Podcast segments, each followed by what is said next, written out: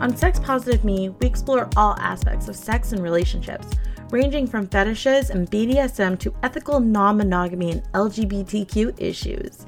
Sex Positive Me destigmatizes sexual practices and relationships while reconciling reality with myth and misconceptions. Our goal is to educate, entertain, and be advocates of sexual freedom. And now here's your hosts, Angelique and John Luna. Welcome, welcome, welcome. We are here back in pre-COVID land. I don't know. I, I'm trying Pre- to think. Well, no, no. I don't Post-COVID. know. Post-COVID. It's still, I'm, I'm like lost. Oh, and we shouldn't please. say that word. It's March. Oh. We're going through spring. I'm actually already have my sights set on summer.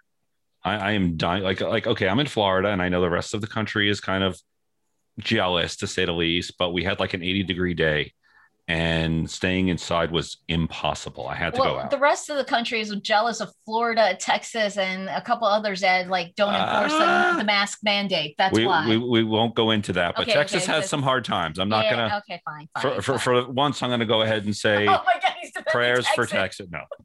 Yes, I'm defending Texas, believe it or not. No, no, no. Hell, hell's fire has risen in our Luna household. Well, we usually make fun of Texas because they have the strangest sex laws. Dildo Diaries on YouTube. Go check it out. Very funny. Really seeing the true side of Ted Cruz. Dildo Diaries. Limited of six dildos in the state of Texas. Anything after that, you're considered a felon. I, I, I know. I just... I, I don't know. I would go there and do it and like have like seven dildos on my belt just so I have federal uh, state agents chase me through the airport. Oh, well. But we need to do a switch here because we have a guest. We have a fun guest, actually. And, um, you know, it actually goes along with our hormone and um, wellness treatment. Oh, I totally forgot. I'm Angelique. This is John. And we're, we're just having a banter of fun because this book is super excited. It's Diet for Great Sex with Miss Christine DeLozier. Oh, I knew I was going to screw it up. DeLozier. DeLozier. Welcome. That's okay. Welcome. Welcome. So I love this. You're, you're, you have the background, acupuncture, herbalist, and now an author. You have a book now on Amazon. It's Diet for Great Sex, Food for Male and Female Sexual Health. And honestly, we enjoyed reading it. It definitely touched on a lot, a lot of, well, it definitely elaborated on stuff like, you know, don't go to Golden Corral before a date because that's not going to work out and be cuddle time. But you went into the the, the specifics, and uh, I'm sorry, I keep talking. Please tell us. She's probably okay with it too. I am so sorry. I think um, my my internet connection was a little. It, I, I got a little message that it was uh, unstable for a minute, so I apologize about that. Um, so, um, I'm sorry, can you repeat your question? Nope. Um, I want to go ahead and have you just tell us about your book because it says, um, I mean, obviously bringing food into sex, this is something that there's so much speculation about, but so I would, I think so little research about because you hear about aphrodisiacs and you hear their B S and you hear about this. I want to hear from the expert. No, why you decided to write this book, because also, like I said, she has like the hormones, the nervous system. It's not just the food part. It's just the whole trifecta that I was reading. Yeah. You know, that's the thing is that we think about sex as a psychological phenomenon. You know, great sex is when you're with the right person, it's the right mood, you know, you're feeling good, but physiologically, it's when your hormones are delivering strong, rapid nerve impulses to and from your genitals. It's when our blood vessels are delivering abundant blood flow to the genitals. And it's when our sex hormones are balanced. When that's all in place, sex is wonderful. And food very much affects this. So I've always been obsessed with um, health, diet, and nutrition. And when I started specializing in sexual health in my private practice, I wanted to bring that passion to my patients. Um, I trained as a research scientist when I was in college. I, you know, read research, I participated in research. And so I decided to take a look at the medical and nutritional research out there to see, you know, what, what was out there. Is there any evidence to show, you know, what should we be eating, you know, and, and how much does this affect sex? I was blown away by how much research exists in this arena, both to directly, you know, point us in the right direction and indirectly to point us in the right direction. So there's tons, I reviewed tons and tons of clinical and epidemiological studies on, um, on diet and, you know, just uh, in order to show how we can eat to have the strongest nerve impulses, you know, how we can eat to nourish our blood vessels and optimize, you know, vascular function to and from the genitals. You know, most people know that guys need uh, adequate blood flow. You know, we all know that, but most people don't know that women, female, the female anatomy, uh, we need adequate blood flow as well. Our pleasure, our sexual function, our arousal response is all dependent on blood flow. And um, females who have better blood flow have more pleasure, according to research. So we can affect that with what we eat, both in the short term and the long run. Even one meal, they've done studies, one meal will affect how well your blood vessels are functioning. It'll affect how elastic they are. It will affect um, how dilated they are. It, it affects a lot of things. You know, if you eat a really high salt meal, for example, within thirty minutes, your blood vessels will be measurably stiffer. And that means less blood flow, and that means less pleasure. That's why we so, have our McDonald's after the sex, not before. Yes. Well, yes. Makes you think twice before going for those frozen meals, because I know they're always hugely high in sodium. Oh, my goodness. And they're high in fat. They're high in all the good stuff. You know, they're high in fat. They're high in sugar. They're high in sodium. And that's why they taste so darn good, you know. Yeah, but when the, the pleasure is always so short-lived, because what tastes good always has its revenge at some point. And you know, revenge. I'm not quite that bad, but I'm willing to sacrifice some flavor for better sex. You know what, though? That's the thing, is that there, wh- why do we even seek out these high fat, high salt, you know, high sugar meals? It's to boost our dopamine. That's what every human being seeks out. We seek to get this dopamine rush. And you know what? We can get it from sex. We can get it from better sex. So you just, you know, delay gratification a little bit, and you get it in an even better way. See, that that just backs up our theory of m- more uh, a fitter you through sex and arousal. Yes. Yes, exactly. We're not talking about wank watchers today. No, we're, we're moving on from that one. So how'd you actually come up with the diet plan, and how, how does it work? Again, I don't want to give away your whole book, but I'm sure our listeners... Obviously, uh, most of our listeners are either vanilla with sprinkles, swingers, poly, kinky people. So they're probably on edge going, yes, more? Sure. Well, let me tell you about the absolute best food for sex in existence. And I'll tell you about why and why it's the best food for sex. The best food for sex are leaves, okay? If you look at primates, you will see primates, no matter what else they're eating, they will be eating lots of leaves. You know, they sit around all day eating leaves, and they have great sex. You know, they don't have the same issues that we have.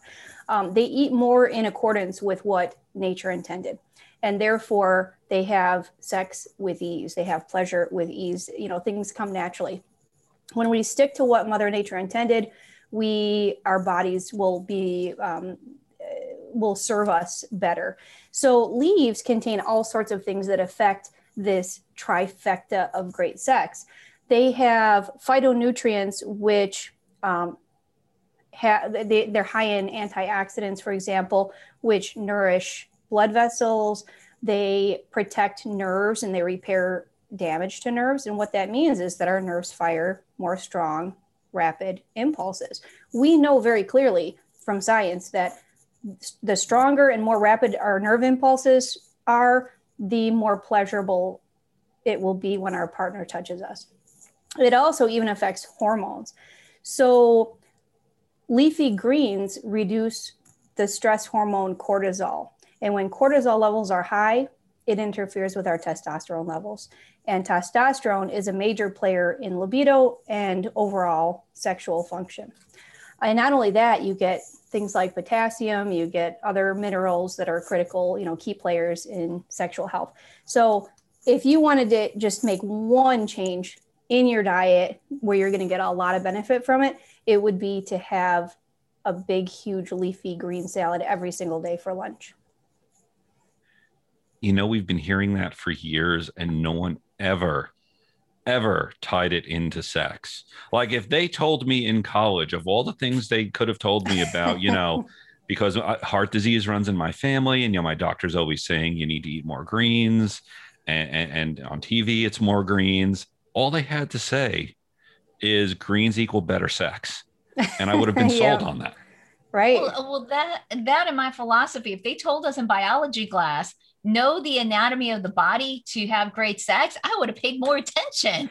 Yes. You know, I think back to all of the times that I, you know, was carefree as a kid, just sitting there eating a whole box of Little Debbie snack cakes or, you know, something yes. just, I had not, I didn't have a care in the world. You know, little did I know later on, that stuff was going to be, you know, sneaking up and affecting blood flow to the clitoris, you know, and little did I know all those Little Debbie snack cakes were going to interfere with, you know, orgasm, sexual pleasure, all those things. Um, so the earlier we can start, of course, the better, uh, the better, but lots of studies show even small changes can definitely have a direct impact on sex. Hmm. Interesting. Or so, Little Debbie. I, I know. I'm thinking this, you know, li- Little Debbie, some type of anti-sex campaign. My, my, see, my, my, You're not going with Kellogg's, okay? N- well, no, my, my default was Enemans. There was an Enemans outlet like down the block from me growing up. And and it's funny because I remember them being called ding dongs. And at that time, it wasn't as funny as I'm thinking of them now. But man, I used to eat those, those and coffee cakes. I ate way too much. Yeah. And that's about the most horrible thing you can eat for sex because it has all of the bad stuff. It has everything for bad sex. So if you, let's say we wanted to, none of us do, let's say we wanted to put ourselves on the bad sex diet, the sex, you know, to have the worst sex possible. We'd be eating tons of those ding dongs and we'd be eating, you know, the Little Debbies and the Entenmann's because they've got tons of fat, which stiffens our blood vessels, less blood flow. They've got tons of sugar, which completely disrupt our sex hormones. You know, they've got uh, tons of, um, let's see, fat, sugar, salt. That, they, yeah, they mo- they pretty much have it all, you know. So that's the that's the bad sex uh, food for the day.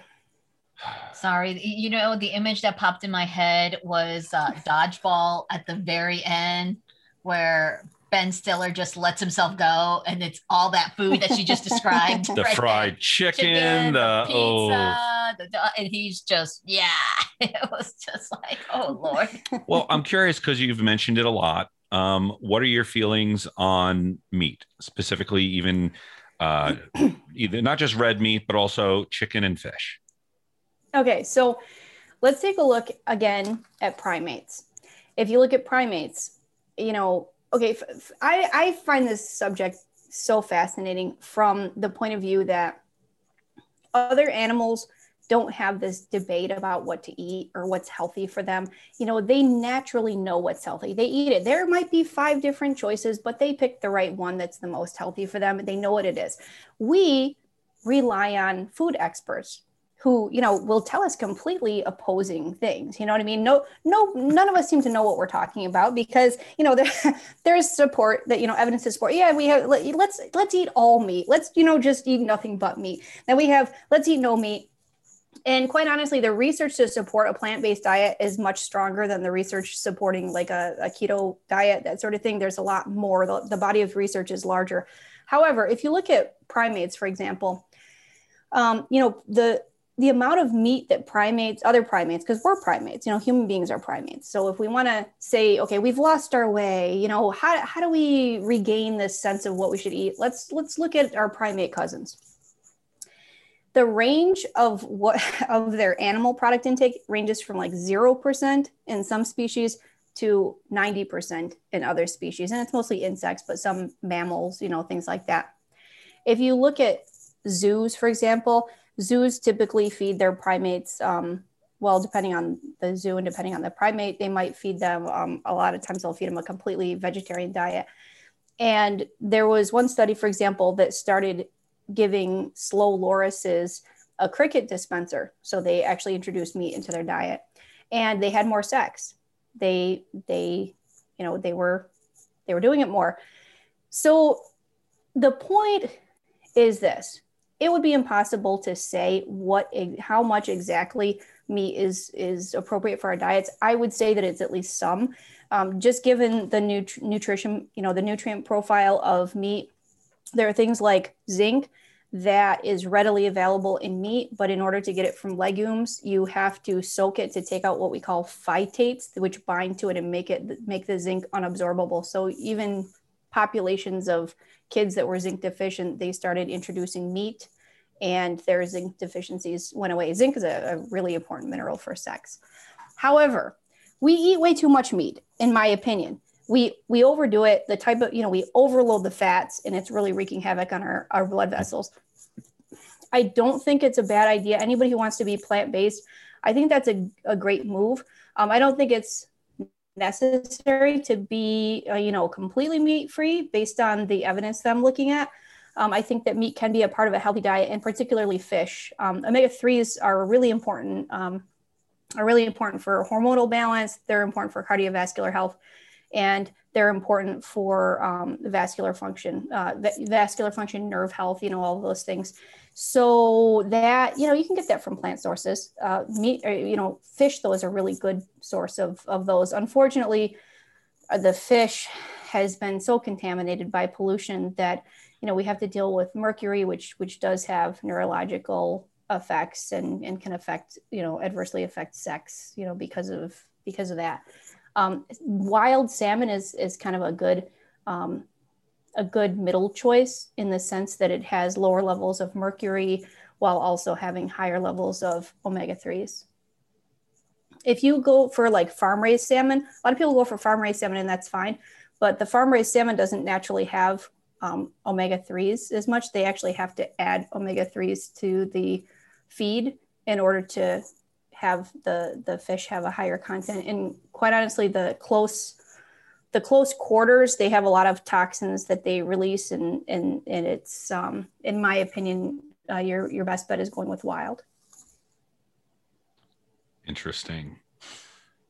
Man, and I don't know so where you guys factors. fall on, on, on that. I know that everybody's very protective of their views on meat consumption. I, it can be oh, a no, sensitive no, no. subject. Um, It's it's it's not a personal subject. It's I've done Atkins before, and I've done that. I've also gone a lot more plant-based at certain other times in my life. Um, right now, we're we're doing we've met a nice balance that we do have regular salads. We do, when they were open, visited farmers markets because the stuff you get locally is so much better than the stuff you get that comes in a bag.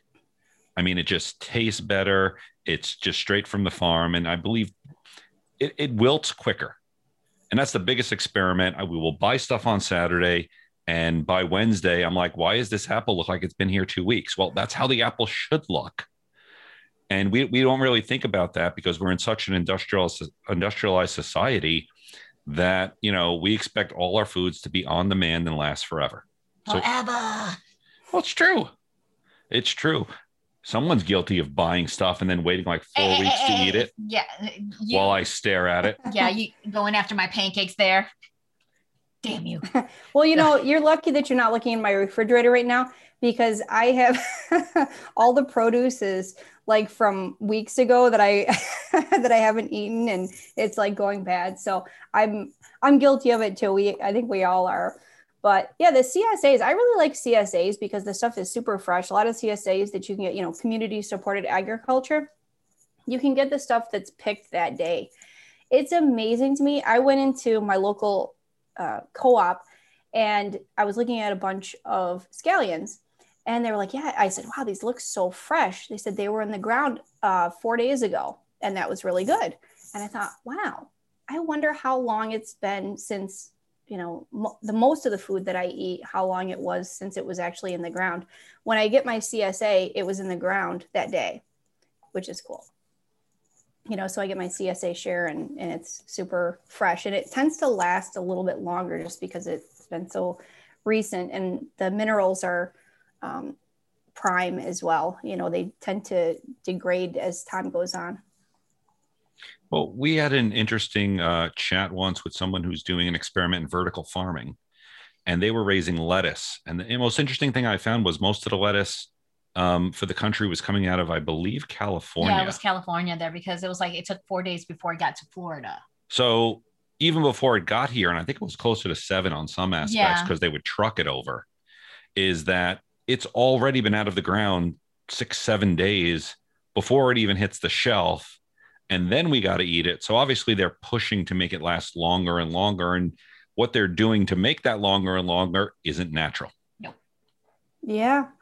Yeah, I totally agree. I noticed that I, I was kind of wondering what was going on when I, I had this, this pint of berries that lasted like, I think nine or ten days in my fridge. And I'm like, wait a minute, that's never happened before. These usually are good for like two days. I'm like, what are they doing to keep this so fresh? I'm I'm not sure I like this, you know? Okay. Well, I do want to touch on going back to the book as we were going through it. It was written very tongue in cheek, which I liked. It had facts in there, but I think what, what, what, wait, what was the spice you com- you put to the, it's the kinky spice. We were chili. The, chili.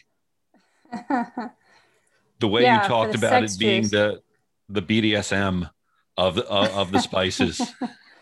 Yeah, exactly. Well, you know, it is funny. It's like, it's the actually one of the only vegetables that produces pain and pleasure at the same time, physiologically. So it's, it's a really cool one. Great for, for anybody who's into a little bit of, um, you know, sadomasochism, um, because it's, it's got everything all in one. It definitely kicks up the flavor when there is none. I'll give you that one. No, but I actually appreciate a lot of like the history of like where a lot of stuff came from, what were thought for it. Like the, I didn't even know about the saffron war. And I'm like, whoa, what, what's going on here? People are fighting over saffron and then looking at the benefits of, you know, it's great libido for both men and women. I'm like, okay, that's, that makes sense. You know, fighting for that. Well, that actually gives us a great segue into my favorite topics, aphrodisiacs. This is something that people say definitely does exist. Some people say, you know, it's a myth, and it's it's it's not a love potion. It is, I guess. It's not a pull start either. Like as soon as you take it, it starts everything up. But it is eating right. And so you said certain foods, or when you eat right, it may affect you quickly. What do you say? Even one meal may affect it. So sure. So, okay. So we've got, I, I read a whole chapter on aphrodisiac foods, and most of the only ones I really wrote on, there were a couple that didn't have research to support them, but I tried to stick just to the ones that actually had some research to support their efficacy. Mind you, sometimes it was only two or three studies. It wasn't a lot of research because it's not something that's studied a lot, but all of the herbs in there, with the exception, I think, of chocolate. I talked about chocolate just because everybody knows it as an aphrodisiac, and it has such a rich history, you know, with Montezuma consuming like fifty cups of chocolate to please all of his wives and everything. You know, uh, they are effective.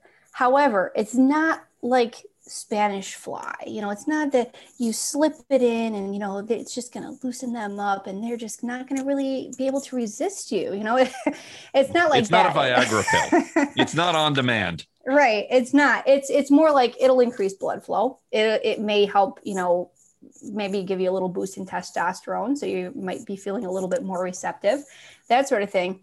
Um, saffron has been the most widely studied aphrodisiac, besides, of course, Spanish fly. But as far as culinary aphrodisiacs, saffron has tons of research. They use it in animals, they, you know, in breeding, they use it in humans. And, you know, when you, when you have saffron, people have more sex, they have better sex, they have better blood flow.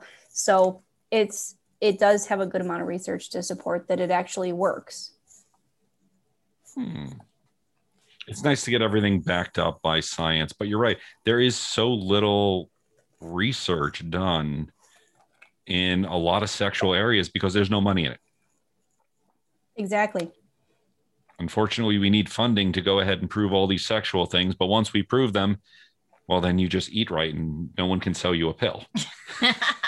Well, I don't you know, know the there's some she- basic, oh, I'm sorry. I'm sorry. Um, there's some basic, you know, guidelines that you can use that have lots of research to support them. And that's, let's eat more fruits and vegetables. You know, let's stay a little bit closer to nature. If we want something that's just general, basic, and easy to follow, that's kind of the mantra that we can, we can go by. Cool. So what about traditional Chinese medicine? Does that, I mean, we've heard a little bit about promoting sexual health, and it is one of those, a lot of the stuff we're finding out, well, we'll, we'll go through my little opinion of this. The, the Asians still have their ancient Chinese medicine. They have a lot of ancient Chinese secrets. What we have is, unfortunately, um, in the fourteenth, fifteenth centuries, kind of the, the, all that was called witchcraft and burned at the stake. So we lost all of those secrets. We had them at some point. Well, so now we got to go back and rely on the Chinese for the uh, the secrets there, the, the the ancient proven stuff. Exactly. And which was kind of comical when I was reading the book. Um, I don't know if you know the, the movie uh, Practical Witches. That scene no. where uh, Wait, Practical Magic? Practical Magic, yes. Yeah, sorry. yeah I pra- love that movie, yeah. Yeah, the Sandra Bullock, like she's in the herbal shop making all this stuff for the guy to help. And I'm like, that's the scene that I was seeing while I was reading the book. Oh my God, it's exactly like that. You know, that's like, this is what you need to do. And this is where you apply it. I'm like, yeah. It's amazing how long people have been, you know, mashing up herbs to try to have better sex. You know, it's been going on for, you know, since, since the existence of humans. And, um, you know, we, we've wanted great sex, you know, even back then. And uh, yeah, you know, we can get it. Chinese medicine views great sex um, as something that occurs when we have really great flow of qi and blood. Qi is one of those things that's like this slippery concept that we don't really use around here. We don't really use the term. We know about blood. We know about, um, you know, body fluids, but the, the concept of qi moving through our body is not something that we um, can wrap our heads around a lot. But if you think about it, it's just their vital life essence. And you can see that in something like um, a contraction of the heart. That's the movement of qi. Peristalsis, you know, moving food from the mouth out through to the other side. Uh, the lungs opening to bring air into that. That's the movement of qi. Every time a nerve fires, that's the movement, movement of qi. And so when we have qi that is abundant, and blood that is abundant and it's unblocked, we have great sex. So our goal with our diet and with our lifestyle then is to keep the the qi flowing. And you know that, that that's easy to see, and that corresponds very nicely to to um, biological medicine as well. You know, we we want to nourish our nerves so that our nerves are firing nicely, and we want to keep our blood flowing. That's really the first time I've heard about nerves not firing, or or no, you said not firing quick. It's not something you hear a lot outside, I'm assuming, of the medical community. Um, you hear a lot about digestion. I hear a lot about blood flow, but um, the interesting that your diet can affect the way your nerves fire. That's like the first time I've heard of that.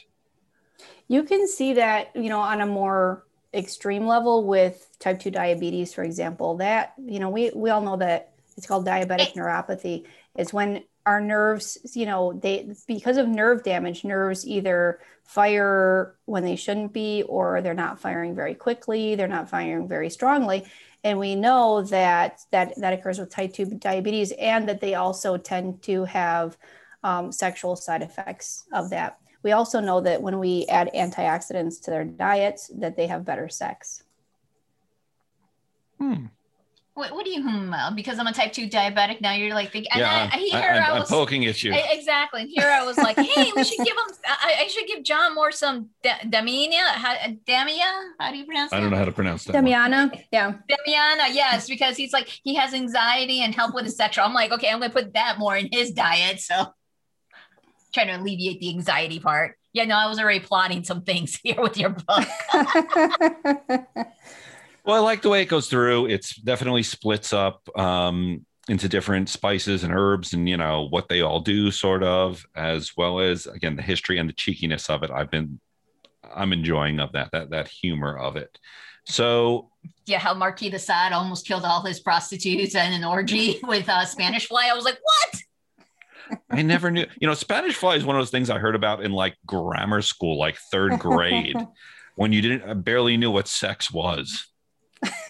Yeah. I went to twelve years to all boys Catholic school. So no, no, four. twelve years of Catholic school, four years of all boys high school. I, I, I wasn't a, yeah, we'll move on from that one. That's why they taught you about the Spanish fly, because it was in the Bible for something bad. Yeah, that's another one that's been used for, you know, hundreds, if not thousands of years, um, with a lot of bad, bad results, you know, death, um, you know, all sorts of things. There was one, uh, you know, royalty uh, was known. There was one queen, I believe she was, that would slip some Spanish fly into her guests' meals and then just wait for them to, you know, have, you know, deviant behavior, and then she would blackmail them, you know. So oh, wow. Just to get, you know, just to have them under her thumb, you know, with the Spanish fly. Um, but of course, the amount that you need to have a positive result with fa- Spanish fly is dangerously close to the amount that's toxic. And so it's really hard to have consistent, reliable, safe results with it. So that's why so many people have had, you know, death as a result of using it. Man, I never, our pursuit of sex goes all the way to the near-death experience. um, yeah, let's write Spanish fly off the recommended list. I'm still trying to figure out if there's more researches on prunes and the brothel houses. No, there were, there was not. I tried. I tried to find it because I was like, wow, you know, that was standard practice. You know, standard practice was you served prunes in these brothels, you know, to get your customers in the mood. But I found absolutely no no research to support that. So that was off the table. But you know what? There's a lot of um, basic dietary practices that we can incorporate that will absolutely lead to better sex. Very simple, like leafy greens, like, you know, having... you know, if we just take one meal, which is lunch, have a nice green leafy salad and have a baked potato or a yam with it. Then we've got all the nutrients from the salad, and we also have a high potassium meal. And high potassium is something that um, that very much helps with sex. We don't typically get enough of enough potassium. I think it was like ninety-seven percent of Americans did not get enough potassium in their diets. And it wreaks havoc on our blood vessels. Up your potassium, your blood vessels are more elastic. They are, um, the the lining of the blood vessels is, um, you know, it cares for those, and that in that way it um, delivers more blood flow. So the, the thing about it is, the thing about humans is that in history, we used to have about ten times as much potassium in our diets as sodium. Now it's just the opposite. We take in about ten times as much sodium as potassium in our diets. And that's just not good at all for sex. It's, it's just, it stiffens blood vessels. It creates these um, calcium deposits that, um, that, that accumulate on our blood vessels, and just overall leads to, to bad sex. Well, beyond that, I got to ask, is that also a Charlie horse? Because I know every time I get a Charlie horse, I'm told to eat a banana because of the potassium. Yeah, you know, there's there are three, three min- well, there are a lot of minerals involved in muscle contraction. One of them is, you know, we have potassium, which is more associated with muscle contraction. Then you have magnesium, which is more associated with muscle release. But also potassium and zinc are are involved in that in that process as well. So get more vitamins and minerals. You know, primates, other primates take in many times the amount of those minerals that we do because of the fact that they eat so many leaves and fruit. Hmm. So uh, I do want to ask, because when I think of potassium, the only thing I think of is a banana. What other foods are, are high in potassium? You know what? There's actually not, it's a very short list. You would be surprised. You actually have to make a conscious effort to, to eat more potassium in order to get enough of it. Um, the best sources are potatoes with the skin, because forty percent of the mineral is in the skin, yams with the skin, banana, squash, oranges, um, mango is another good choice, kiwi. Uh, but yeah, it's not a long list at all. Oh, leafy greens have potassium as well, and broccoli. You know, there's there are more listed in, in the book, but um, yeah, most other vegetables have much smaller amounts of potassium. So let me ask you, who was the target audience for this? Because it sounds like, um, again, those just trying to get healthier, but this could definitely help with erectile dysfunction, especially if you have a horrible fast food-based diet. Um, I know I never eat too bad, but I was actually diagnosed with low testosterone years ago. And that's, that's something that's somewhat has affected my life. And I think we've all gone through reduced libido here and there, depending on where we are. But um, I mean, who should be buying this book? I originally wrote it with my patients in mind, you know, the people who come to see me. And, you know, my patients range in age from, you know, like early thirties to like late seventies. But anybody who wants better sex, that, that's the thing is it's not, it, it could help with erectile dysfunction, but it's more about having the best sex that we can have, because even those of us who are younger in our thirties may not be having the best sex based on our diets. You know, we could have more blood flow. We could have stronger nerve conduction. We could have a better balance of, of sex hormones. So no matter where you're at, you can have better sex. The thing about cardiovascular um, health and sex is that the blood vessels leading to the clitoris and the penis are among the smallest in the body. So those see that plaque accumulation first. So when we get any kind of plaque accumulation, those are going to be the ones that are blocked first, which is why that's the first sign of heart disease is reduced, you know, sexual function and sexual pleasure. So that's something that we want to get early on. There aren't too many foods that actually remove those, those um, plaque accumulations, but one of them is leafy greens. So that's, that's a good sign. That's a good another now reason to eat it. Yeah. I don't know. I think I that's know. nature's playing a bad game with us. That the smallest, the smallest blood vessels are the ones that go to our genitals. That I'm calling foul on that one. That sounds like a design flaw. It is a design flaw, because, you know, we're teaching what, you know, arouses it. Now we have to like add to the teachings, eat more leafy greens. You want more sex. You want more, you know, things, you know, we have like pumps. I mean, he has a penis pump. I have a vulva pump. So, you know, to that way to bring it, but eating leafy greens, you know, you just kind of like use it along. But people have to understand, like, this diet is not like a pull start either, you know, that as soon as I take it, like my, my libido and everything's going to go skyrocketing. I'm like, no, it takes time, you know, because, you know, you got to detox, because you do like suggest like a little bit of fasting there. You got to get rid of that plaque in those small little veins. Damn it. I know, but to just be mindful, and more does not mean good, because I was reading some of it. It's like, ooh, you're going to try to kill someone like that. Yeah. You know, sometimes we think, uh, you know, if something, if a little of something's good, a lot is better. And it's not necessarily the case, especially with fasting. A nice twenty-four hour fast once a week is great. You know, if you, let's say your fasting day is Thursday, you stop eating after dinner Wednesday, and then you don't eat until dinner Thursday. That way you really just have to skip breakfast and lunch. You get a nice cleanse to your body. You help reset your hormones. And um, it really does help to balance sex hormones and get, offer a lot of other, uh, uh, other benefits as well to sex. We've been practicing fasting going on about a year now. Yeah. And we will intermittently do it. Um, I know breakfast, I used to get up and that was the first thing I did was put something in my mouth. And now I've, I've, I'm a huge fan of breakfast. So I've replaced lunch with breakfast somewhere around noon or one o'clock. And then I try to go ahead and get all my eating done by eight p m So get it in that eight hour period. So I'm left with sixteen hours, fifteen, sixteen hours of letting my body finish with that food. And, and, and again, have its time to readjust itself.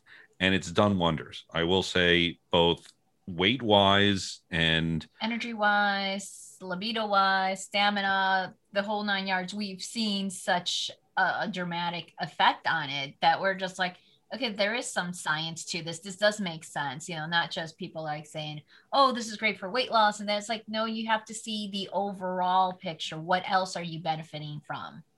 Yeah, there's lots of research on fasting and how, how many different aspects of health it benefits. Another one is just appetite, you know, so you're, it's like priming your body for all of the other efforts, uh, you know, so you're not as hungry, you know, throughout the day. So you have more control over what you eat. And uh, so it just has such a global effect on health, not just sexually.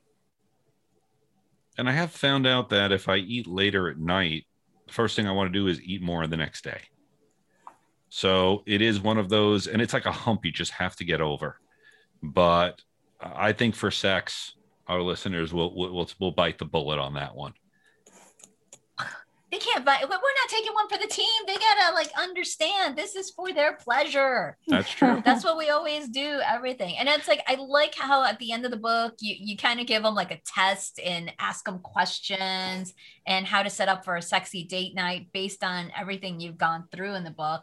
You know, because you know sometimes people need to think more than just what they read, because one thing we've noticed, it's like as children we have great imagination, but once we become an adult we completely lose it, you know, that we we don't have an imagination. It's like you, you got to think back, you know, to the fun, curious, what do we want to do, what do we want to explore, and giving them tips and tricks at the end of the book, as as well as these uh diet recipes and like a planning me you know menu that they should. It's great advice. Thank you. I'm I'm glad you saw that, because um, in Chinese medicine, our, you know, our mind and our emotions are not considered distinct, you know, entities from our body. You know, it's not like there's psychology and then there's like physiology. Everything is the same. It's all interconnected. And so I wanted to devote a chapter just to the more relationship and emotional aspect of of great sex. You know, we can treat our bodies really nicely. We can, you know, help our nerves to fire more rapid impulses.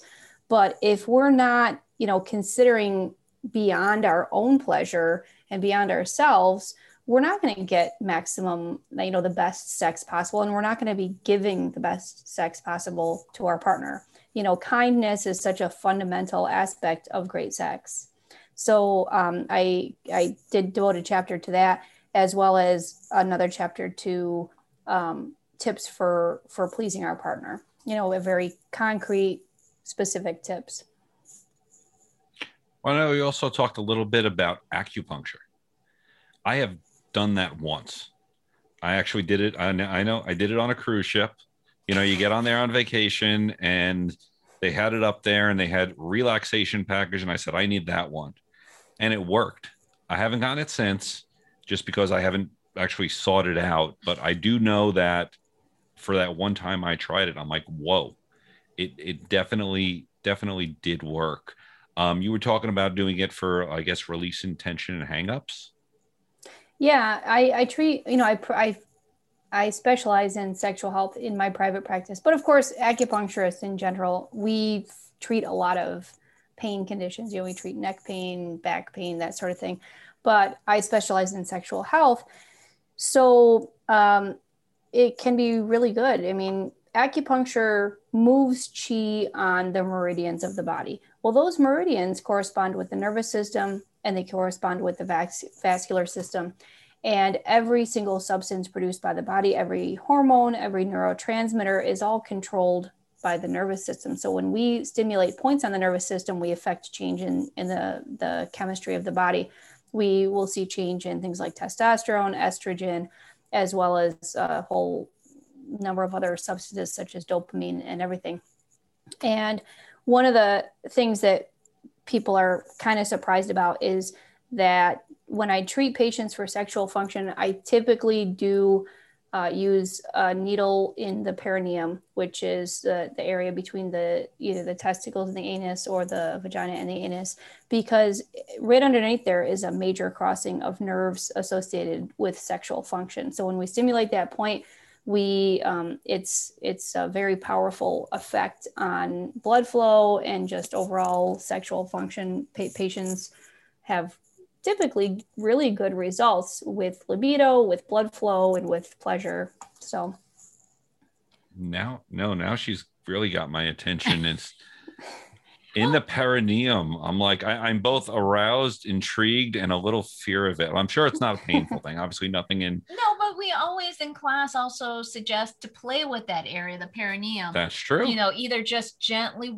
you know, rubbing it or pressing on it, massaging it. I mean, some, you know, prefer like a harder punch to it, but again, it's whatever their, you know, tolerances, you know, what, what they could enjoy. But we always do mention and suggest that they do touch the perineum because it is the most um, what do you call it? Lacked or um, indirect uh, way to the prostate. Well, it's indirect way, but it, it's like ignored, you know, kind of like, yeah. we just ignore it. It doesn't exist. It's like, oh, you're, you're just there. And I'm like, no, there's, there's pressure points there. There's like pleasure. You could have that, stimulate it, you know, because we're for, firm believers in mind, body, and spirit. If one's off, everything else is off. So it's yeah. all connected. Um, I mean, we study Tantra, we do um, Tantra massages in it because we do understand that there is energy blockage and you're just trying to like move the energy around so people could understand that it affects your whole body. And we've had a lot of clients come back and said, boy, that's the best sex I had with my partner in a long time after having one session. And we're like, okay, you were pretty blocked there, you know? Yeah. And after doing it, we kind of like have zone in and pinpoint, okay, you're blocked on your root chakra more than you are in your sacral. And, you know, it, it is a lot of practice and learning. And it's just trying to teach people that, you know, the body is energy. You are exchanging it. And then, you know, also with exchanging your energy during sex, it's like one of the questions that kind of got me out. It's like, who, who said you had to limit good sex for your health? I was like, what? I thought it was more sex for healthier life. No, I, I definitely support the more sex part. Yeah, but I want to know who said that. Yeah. Well, okay. So this is something that we're taught, you know, when we go to acupuncture school, we're taught that this is a fundamental tenet of Uh, traditional Chinese medicine, that you should limit sex uh, be, to conserve your essence. Well, at least particularly for males. But if you look back a little bit further in history, it wasn't always the case. It as soon as Confucianism, you know, kind of took hold, that's when these more restrictive, controlling kind of views on sexuality took took hold. Before that, you know, we saw rulers who would have like eighty-one concubines, and they would be encouraged to have as much sex as possible because this, they were extracting this essence, you know, this vital essence from the sexual act that was going to nourish their sperm. And so that they would have the best sperm. They'd, they'd, you know, build it up with the concubines. Then on the full moon, they'd serve the queen this like magnificent sperm that was going to, you know, create a, a wonderful, smart, you know, um, strong heir, you know, to the throne. And so that was completely different than this notion of, you know, conserving, conserving, um, your essence, uh, because, you know, sex is, is, um, is depleting it. I knew it. Some kind of religion tried to control us with sex. No, that's never happened before. Oh, I don't know what you're talking about.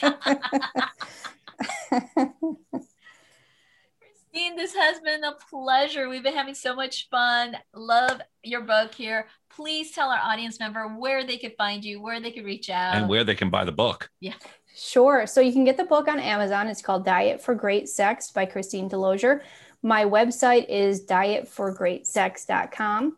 And I'm also on social media. I'm not great with social media, but I am on there. So you can reach out that way. On my website, I have some contact information, so you can shoot me an email if you want to get a hold of me.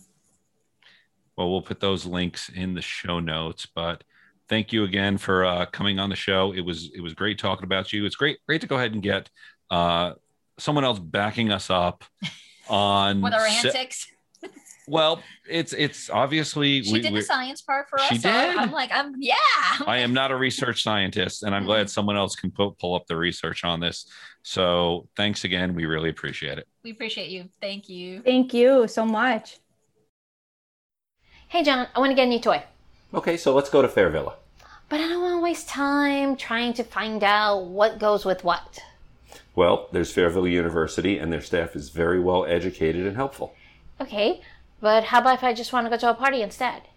Then go to their website, because on their calendar they list all their events. But I don't want to spend a lot of money. Have you heard of their loyalty program? Oh yeah, that thing on my keychain that makes everyone blush every time they see it. That's the one. Let's go. Well, they have over five locations in Central Florida. Which one do you want to go to? Fairvilla, for, for pleasure, fun, and, and fantasy. fantasy. Thank you for listening to Sex Positive Me. If you like our content, please like, subscribe, and review us. You can find us on social media platforms at Sex Positive Me or on our website at sex positive me dot com. You can also reach me on all social media platforms as Miss Angelique Luna. And you can find me at John C. Luna. And if you liked content like this and want some more, please subscribe to our monthly newsletter. And thanks for listening. Goodbye. Goodbye.